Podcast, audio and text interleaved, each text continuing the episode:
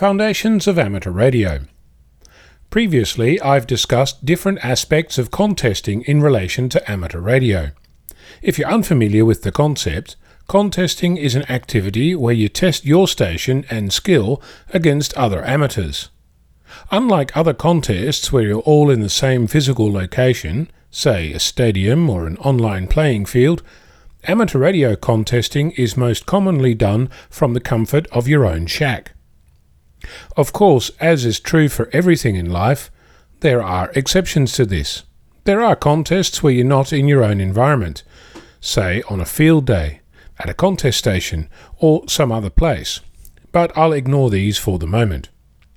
In most organised sports, and amateur radio is no exception, there are rules for participating.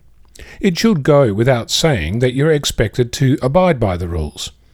Disqualification, bans, even lifetime exclusions and revision of results can and have happened.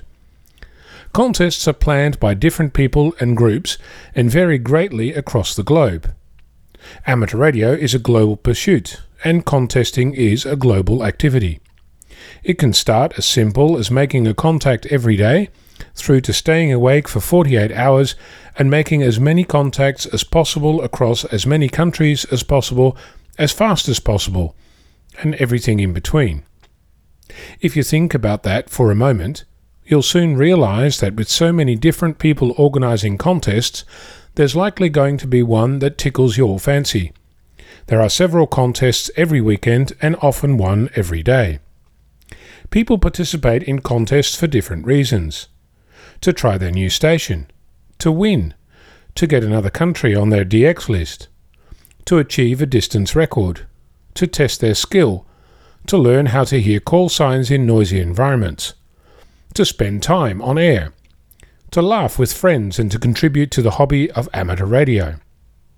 If you're new to our community, then contesting might be a scary proposition.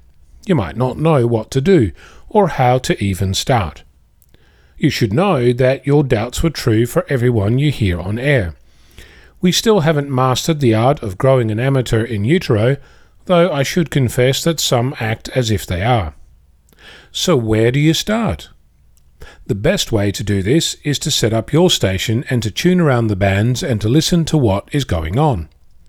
It will be confusing at first, but if you find a station that is making contacts that are different from normal ones, you know, the one where you both exchange call signs in a signal report, you'll begin to hear other parts of the contact it's possible that the station is exchanging a serial number or some other special token.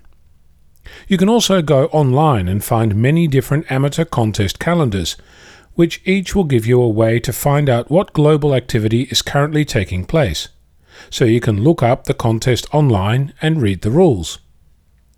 If all that's too hard, talk to your fellow amateur friends and go to their station and see what they do to participate in a contest.